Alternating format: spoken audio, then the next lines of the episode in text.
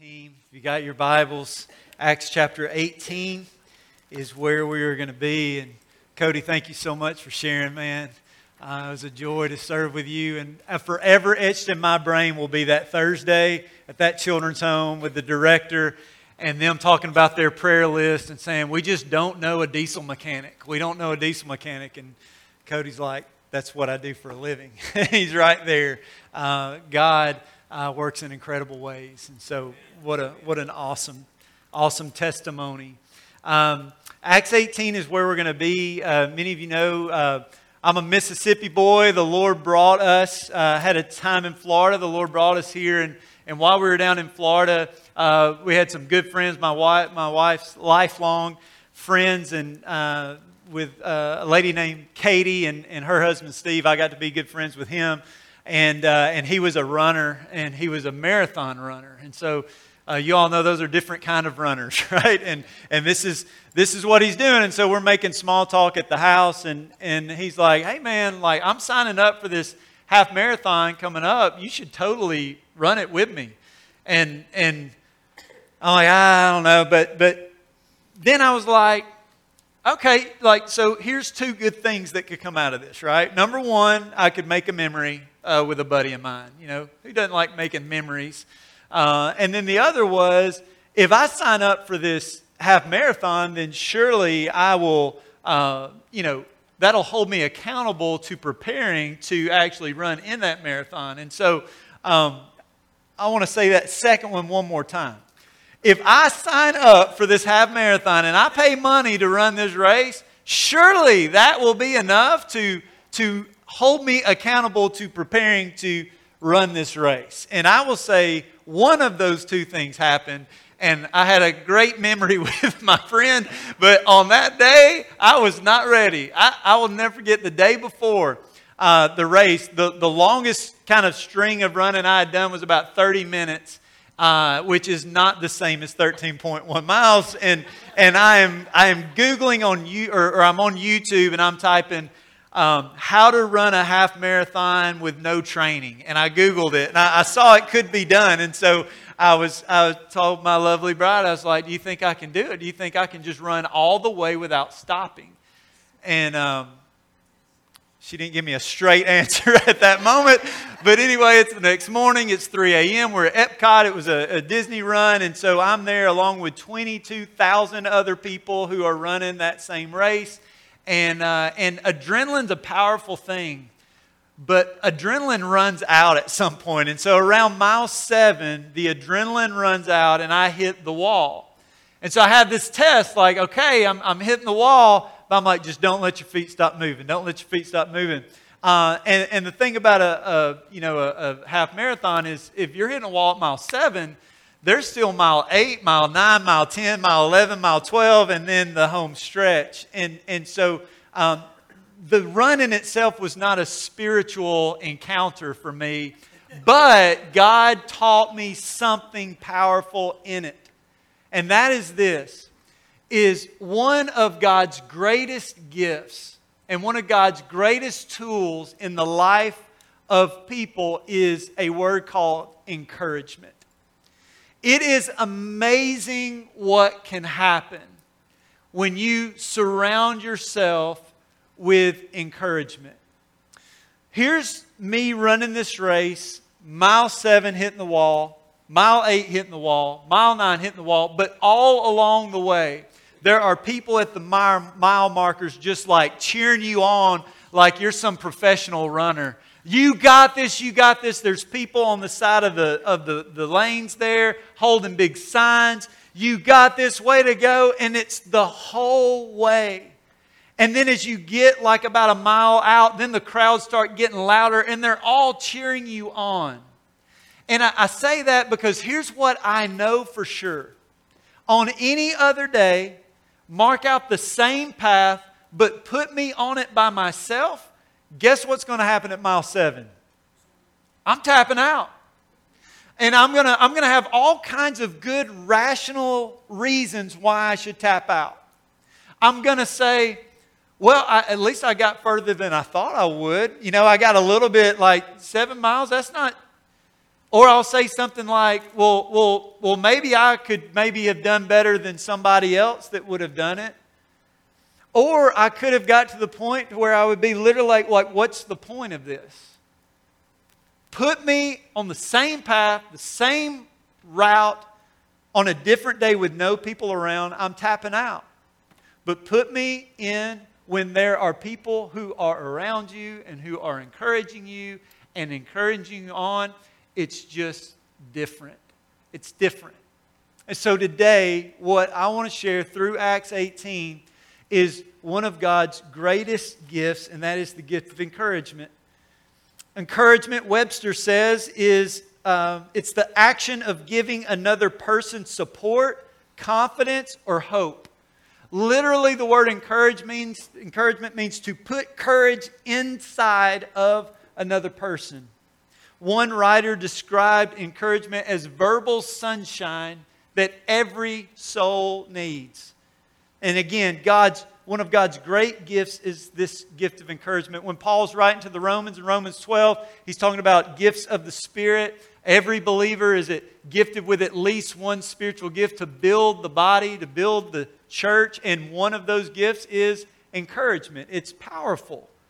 And here's what I know we all need it. We all need it from the youngest heart to the oldest heart. We all need encouragement. And, and maybe you're not uh, planning on running a half marathon anytime soon. Uh, I'm not either, just for what it's worth. But, but maybe you can relate to I feel like I'm in mile seven and I have hit the wall. And you perhaps feel discouraged. You perhaps feel tired. You perhaps feel weary. You perhaps feel invisible. Which isn't amazing how you can even be in a room full of people and still feel alone? You can still feel invisible. That you feel like no one understands. You feel frustrated. Perhaps you feel no one cares. Perhaps you feel all alone. And you, I, we need encouragement. And God has provided two essential sources for encouragement. And we're going to see them in Acts 18. And what I'd like to do before we start in verse 1 is I want to take a little bit of time and I just want to paint a little bit of a picture. Because where we are picking up in Acts 18, Paul is in another city. Like he is in his second missionary journey.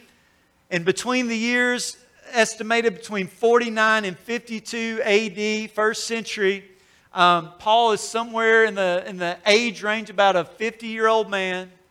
And at this point in the journey, he has traveled approximately 2,000 miles by foot and about 1,000 miles by sea, all to tell the world about the hope of Jesus Christ. And when he shows up in Corinth, which is where we're at in Acts 18, he is weary. I mean, think about his journey. Antioch of Syria was his sending church, so sent he and, and, and Silas out. They head to Derbe, they head to Lystra. This is a town where Timothy joins them through the regions of Phrygia and Galatia. They attempted to go to Bithynia, the Bible says, but in Acts 16, the Bible says that the Spirit of Christ did not allow them to go. And isn't that interesting? We see the rest of Acts and we see the rest of the story, but but have you ever been there? Maybe you can relate with Paul. Is that you, you in your heart, like, like you want this thing so bad, and, and you're just praying, why doesn't the door open? And why does the door stay closed? And you're seeking the Lord and you're not knowing why. Paul experienced the same thing. He wanted in his heart to go to Bithynia, but the Spirit of Christ said, That's not my plan for you. That's not the door for you. And so he heads to Troas, where God gave him a vision of a Macedonian man who says, We need you. And so he makes his way to Philippi. And while he's at Philippi, there's a lady named Lydia that comes to faith in Christ. And it's in Philippi, maybe you're familiar with the story, but he was beaten with rods and he was placed in prison. And at midnight, he and Silas are singing songs they have been beaten for their life and they are in prison and they are singing hymns at midnight. And God brings an earthquake. And in that earthquake, there's a Philippian jailer. He comes to faith in Christ. his, the Bible says his whole household came to faith in Christ, to which I would say how important it is as men to be those spiritual leaders in our home, to just like lead our family to follow the Lord. And so we see this in that Philippian jailer's home and multiple times in Scripture. From there, he goes to Thessalonica. He travels over about 100 miles in about three days. And he makes it to Thessalonica, and, and there, some come to faith in Christ, and then there's a religious mob, and they go to a guy named Jason's house, and they attack his house, and they pull Jason out, and they're like, Where are they? They moved to Berea, and in Berea, they were, the Jews were more noble there than in Thessalonica, and they eagerly received the word. And they sought out the scriptures, but it wasn't long before the religious mob made its way from Thessalonica up into Berea. And then when that happens, they put Paul on a boat and he heads to Athens. And if you were with us last week, we kind of walked through that, but this city was, was full of idols, the Bible says. Another word would be it was smothered with idols. Smothered with idol worship, a hard, a hard soil to plant the seed of the gospel, but yet he faithfully shares. And you got Dionysius coming to faith in Christ and and Damaris coming to Christ. And, and so you see fruit, but I'm thinking probably not the fruit that Paul would have hoped. But even in that sea of idols, it's time to move on. It's time to take the gospel on. And he finds his way to Corinth. Corinth, I, I love what, how, how Tim Keller kind of helps us understand some of these biblical cities that were very powerful at that time. He says this He says, Athens was like Boston the intellectual center. Corinth was like New York City, the commercial center. Ephesus was like Los Angeles, a popular culture and a cult center. And Romans was like Washington, D.C., and the political center. Corinth was about 50 miles west of Athens, and so he makes this way uh, to Athens. And where, where uh, Athens was certainly a large city, Corinth was some 20 times the size of Athens. I mean, it's estimated that there were as many as 750,000 people living in what was this commerce center. Like, if you look to a map or you Googled where was Corinth at, there was the, the, the region was called Achaia. And so there was kind of the mainland of Greece, a little kind of strip of land, and then the, the Peloponnesian Peninsula, which which Corinth sat right on that little strip of land. And so, what would happen is merchants would bring their ships there, and for a fee, they would cross them across dry land and put them out in the other sea. And it saves a ton of time and is super efficient. And so, you just had all of these merchants that were there. Bronze work was amazing, stonework was amazing. Uh, it was famous for all the commerce, but it was more famous for its sexual immorality that ran rampant in that place. That if Athens was a city of idols, Corinth would have been the city of sin. So much so that if somebody said, uh, would, would, would describe somebody as Corinthian, it would be interchangeable with a sexually immoral pe- person or a drunkard. Not a, not a compliment. And in every Greek city, there would be a high place, and on that high place, it was called the Acropolis. And on the Acropolis of every Greek city, there was a temple that was built to the patron, false little g god of that city. For Athens, it was Athena, and for uh, for Corinth, it was Aphrodite, the goddess of sexual love, sat up about 1,900 uh, feet above the city. And in the evening, that temple would, would hold some 1,000 priestess prostitutes that would come down in the evening hours to entice worship. It was said that the city slogan of Corinth was no, not every fellow can afford a trip to Corinth. And it wasn't speaking of financial cost, it was talking about the moral cost. That this was a place that was dripping with immorality, it was morally bankrupt. And this is where Paul shows up after these many thousands of miles. And by the way, he shows up in Corinth all by himself. Timothy and Silas, they had to go into Macedonia to take care of some other things. And so here is Paul showing up to this place all by himself. He is weary, he is tired, he is in an extremely challenging culture, and perhaps you can relate. An extremely challenging culture. Even Paul would write a letter to the Corinthians, 1 Corinthians. He wrote that letter to the church at Corinth, and he wrote it while he was in Ephesus. But listen to what he says in 1 Corinthians 2 3. Paul says this, And I was with you in weakness and in fear and much trembling. You're like, Paul said that? Paul said that. Paul had struggles. Paul was weary. Paul had fears. And even the apostle, courageous, bold Paul needed encouragement. And in this mission trip to Corinth, again, we're going to see these two crucial sources. And so perhaps you're here and you're in the room and you can relate in the sense of you are weary, you are tired, you are struggling, and perhaps even fearful about some things that perhaps might be coming your way, and to which I would encourage us that encouragement is near. And we're going to see it in the text, and we're going to see how it practically applies to our lives. And so the first encouragement is this encouragement is found in relationship with God's family. Relationship is found in rela- or encouragement is found in relationship with God's family. Chapter 18, verse 1 says, After this, Paul left Athens and he went to Corinth. He's tired, he's weary, and listen, he's all by himself. He's all by himself.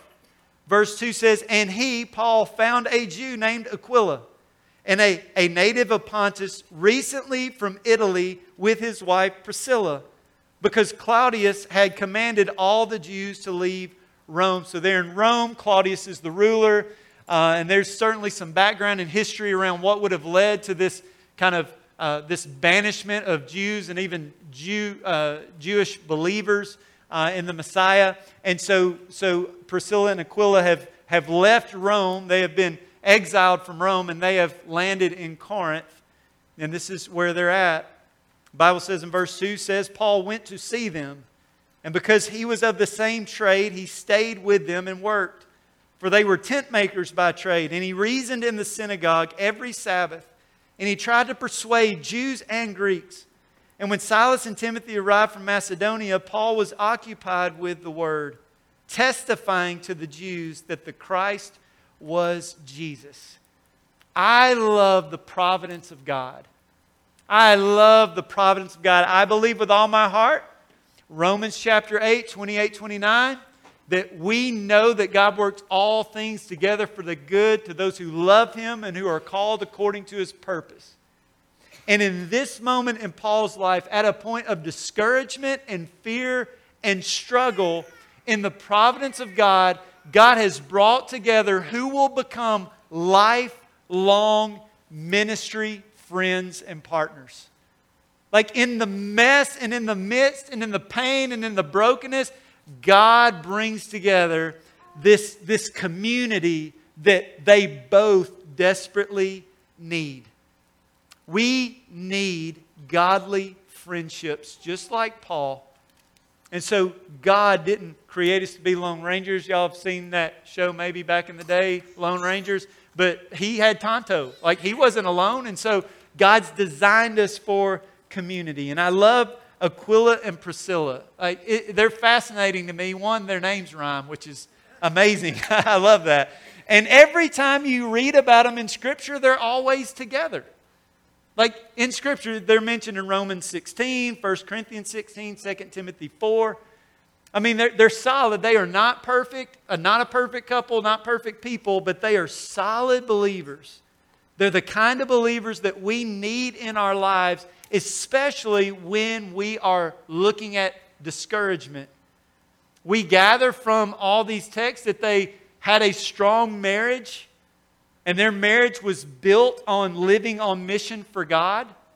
At the end of Acts 18, we won't get there today, but if you fast forward, they make it to Ephesus and you see uh, Priscilla and Aquila, like they are investing in, a, in a Apollos that happens to be there in the city and he needed some investment.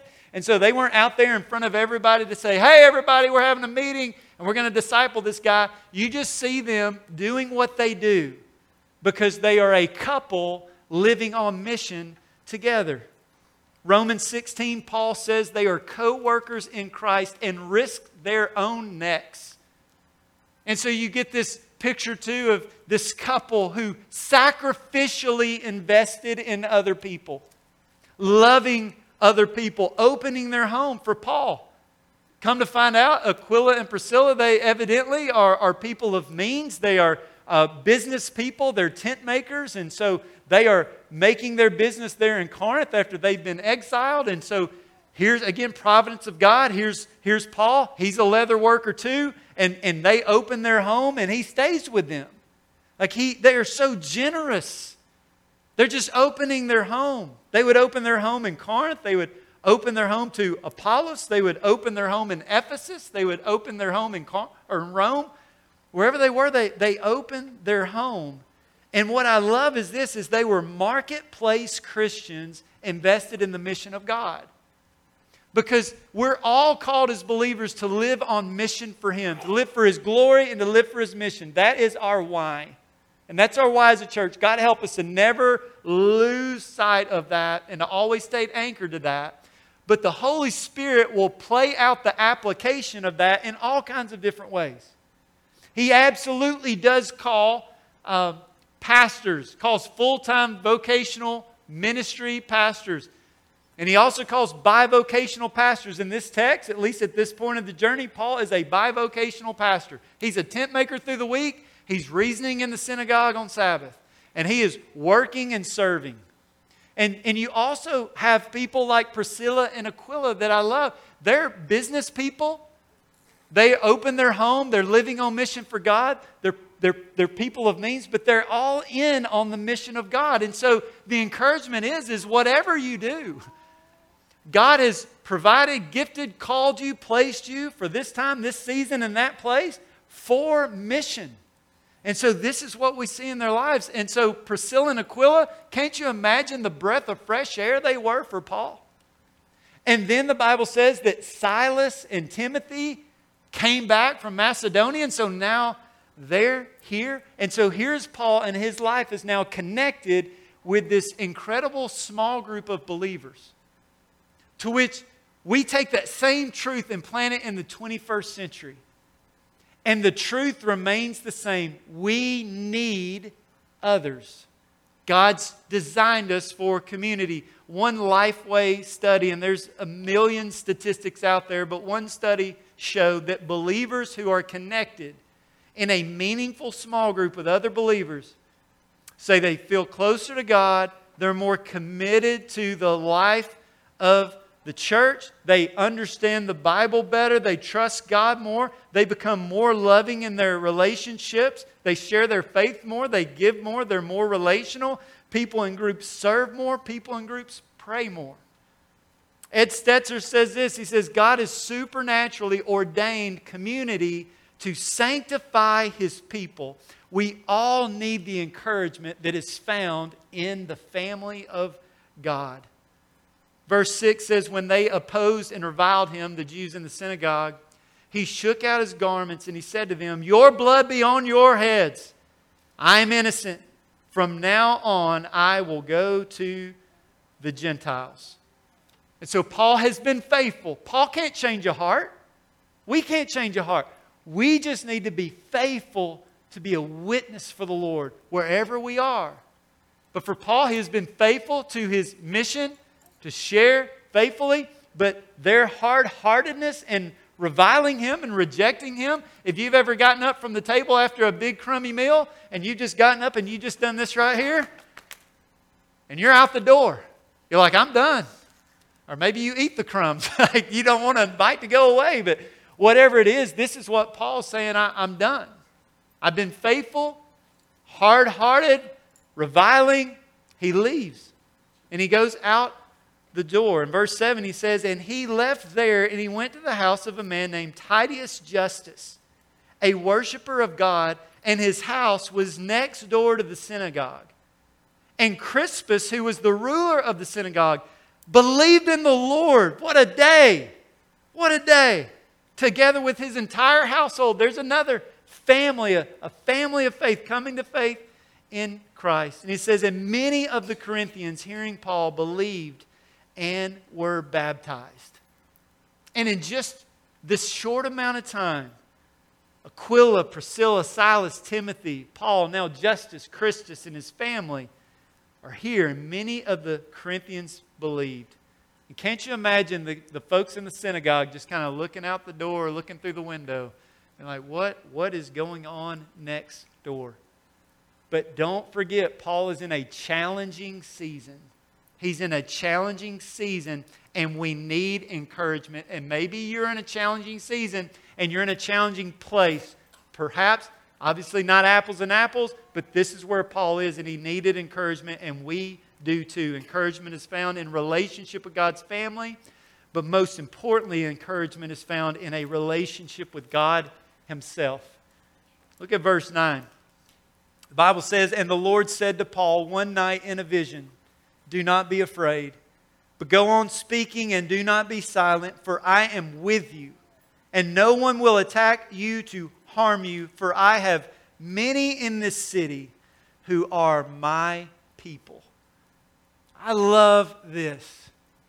I love that the sovereign creator sees one of his faithful servants who he loves and who he cares for. And he sees where Paul is in the journey. And he speaks a word of life into this brother who desperately needed it.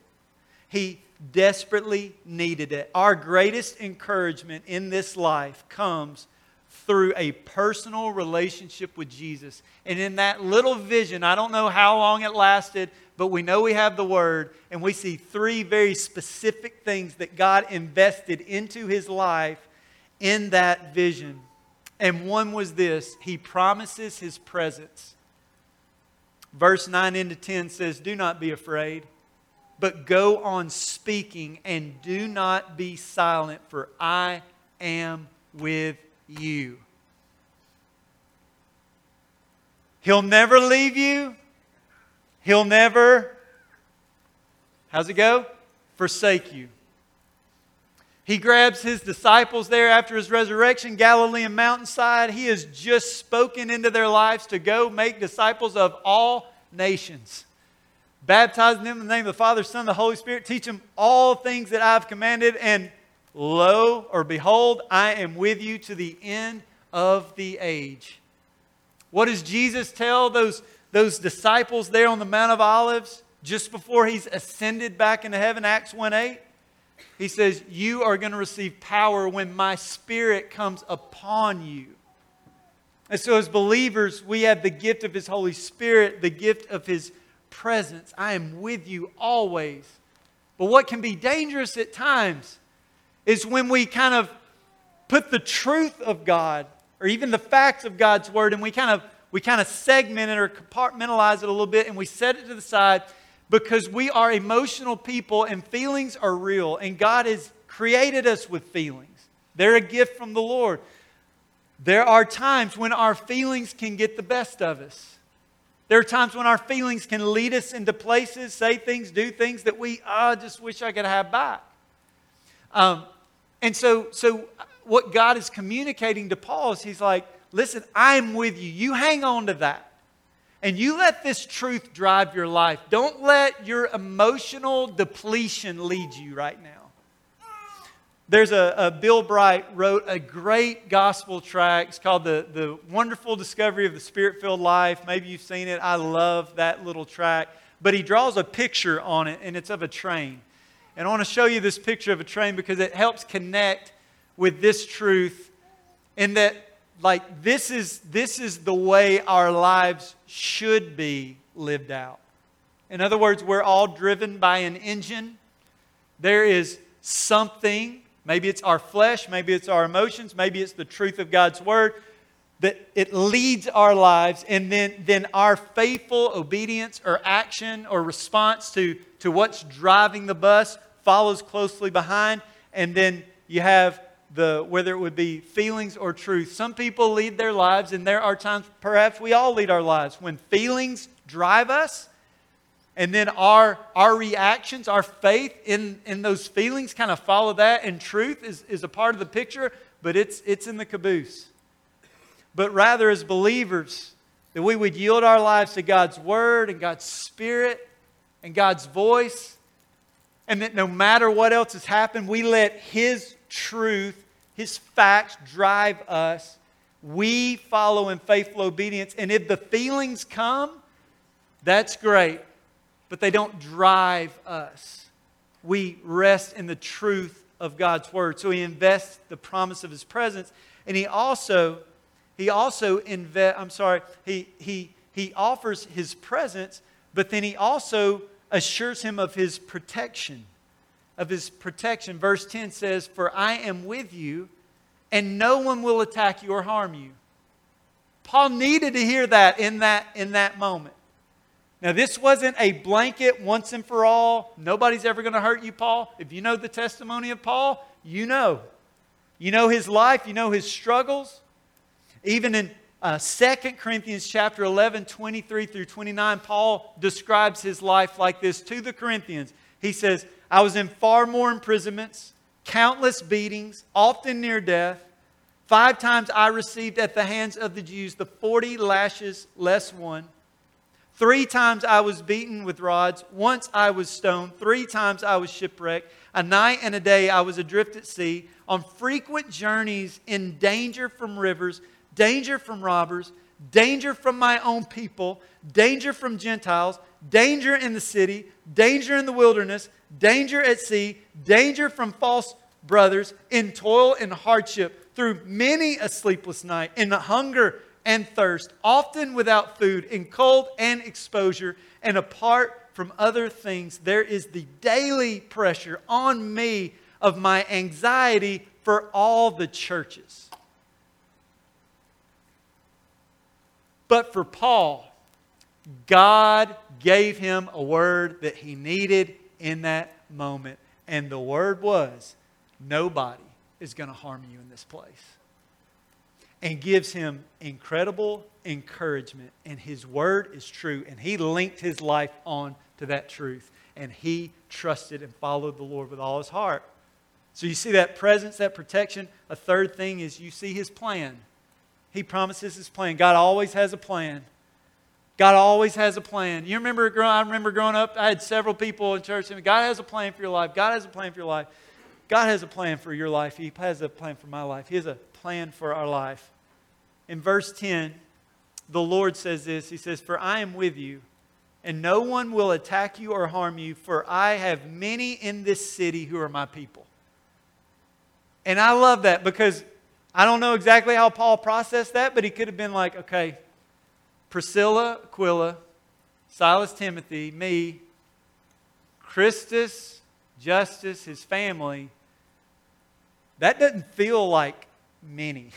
I mean, and so there, there's, this, there's this little bit of like, like what, what, what's going on? And what God is doing is He is speaking out of His foreknowledge that there are those in that city that will come to faith in Christ as they are faithful with the gospel ministry that He entrusted to their care. And so, trusting God's word, they follow, and God blessed. God blessed in amazing ways. And so I believe that there are people in our community and in our neighboring communities that I believe with all of my heart that there are people who will come to faith in Christ as we are faithful as the church to be faithful, to be a witness, to share the good news of Jesus. And so, as believers, we have the gift of His presence under His compassionate care and protection, and knowing that he will be faithful to work out all things together for the good to those who love him and who are called according to his purpose and his plan through our lives. And so, what happened? And I, I wrap up in verse 11. I love this. And he stayed a year and six months teaching the word of God among them. Up to this point, this is the longest stint that Paul has stayed in one place. It's not the longest. He'll, he'll stay in Ephesus longer, but, but up to this point, He stayed 18 months in this place. And I, I obviously, uh, we have the word, we have the whole picture, the whole story, but I can't help but think of what ifs. Okay, so what if, what if Paul lands in Corinth all by himself, all alone? What he would have missed out on had his life not connected with Priscilla and Aquila. And, and what, what might have happened or could have happened if Paul was not settled in his heart that the Lord's voice was more important than any other voice, and that he yielded his heart to seek the Lord and to hear the Lord's voice and to be obedient to the Lord's voice. Could it be? Could it be? We, we don't know, but here's what I do know. I do know every single one of us need encouragement, and I know Paul needed encouragement too. And I know that God has provided at least two sources of that encouragement that are just within our reach. And it is the encouragement found when you connect your life with other believers, and it is when we yield ourselves, investing time in our personal relationship with the Lord. And as we do, I believe a believer with an encouraged heart will be perhaps much more effective than a depleted heart. And it could be possible, I mentioned it, to be in a room full of people and still feel alone. And so the encouragement here is as believers that we would trust the Lord and that we would invest in those relationships and invest in our relationship with Him. Psalm 56, 3 and 4 says, When I'm afraid, I put my trust in you and God, whose word I praise, and God I trust, I shall not be afraid. What can flesh do, do to me? So we all need encouragement. And God has graciously provided this gift through his family, brothers and sisters in Christ, and through a personal relationship with him. And I would just say this for what it's worth. And this will be my big, if I had a big red flag, I would wave it. And it would be the big red flag of don't live life in isolation. I believe that isolation is the enemy's playground. And that as you starve your life from godly, spirit giving, life giving relationships, what happens is it becomes a playground for the enemy to steal and to kill and to destroy and he will not let up and he will do everything he can to be the loudest voice in your life. And so, for the believers in the room, may we be encouragers. Everybody needs it. It is within our power. Think about this right now. Every single one of you, you need encouragement. And every single one of you, and every single one of us, we know somebody who needs encouragement. And it is within our power. God has given within our power, His Spirit, His strength, the, the ability to put courage into another person, to put hope into another person, and to put confidence in another person. That it could be that God would use you to minister to somebody who is in a point of need that desperately needs an encouraging word. But then it could also be, if you're in the room, and you're in need of that to, to, to, to, to as hard as it is and as uncomfortable as it might be, and as much as you wish somebody would just seek you out and, and, and, and pour into you, that perhaps by God's grace it's taking a step. And perhaps as a lady that is going to a godly female that you know loves the Lord and loves you, and just say, I need I need somebody to walk alongside. Or as a guy, I'm a guy and I get, guys, I, I get the struggles. None of us, none of us love weakness. None of us love to, to air out our, our struggles. But the reality is, is that God has designed us to, to walk through this life with others in community. And so it could be that you are walking alone and the Holy Spirit is saying, You have been walking alone too long, and it's time. Reach out to that godly man, reach out to that godly guy who you know loves God and loves you, and just share. It could be stepping into a Sunday school group. 9:15 we just wrapped up Sunday school hour. I had the blessing to be able to sit in a group this morning and here's the thing, my Sunday's different because I was in that group last hour.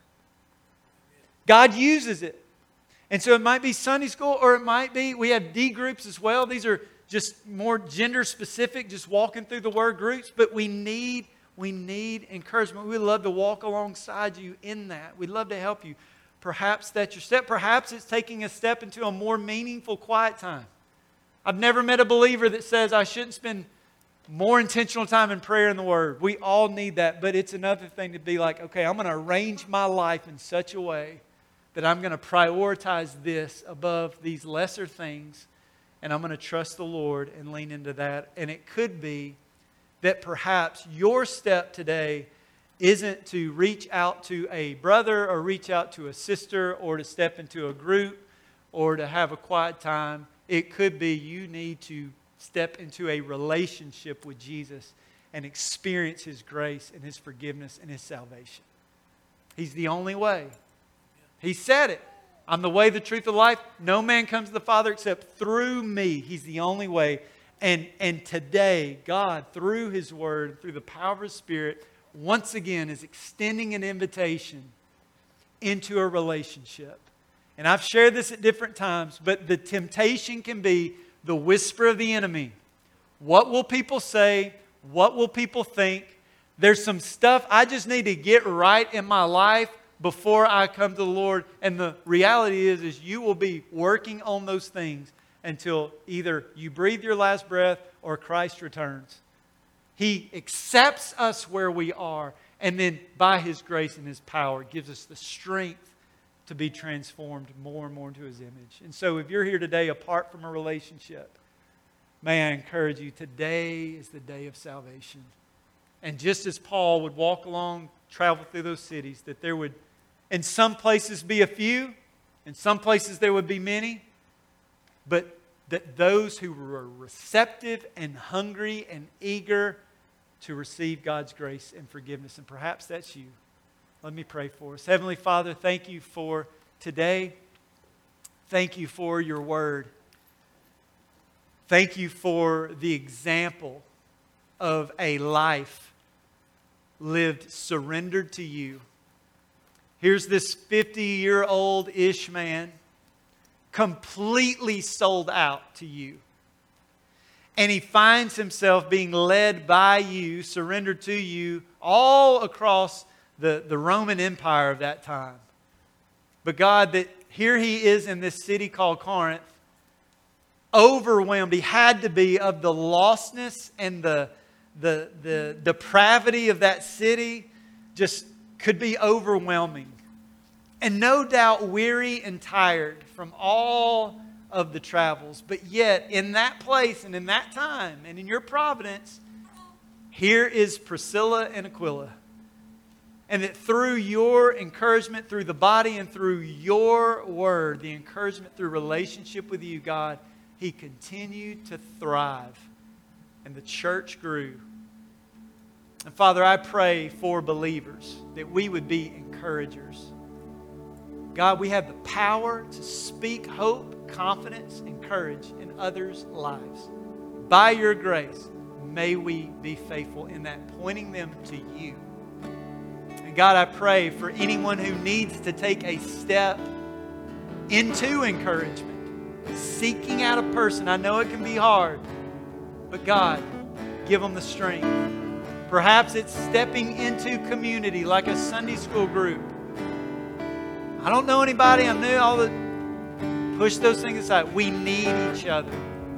And that you'll give the grace to take those steps.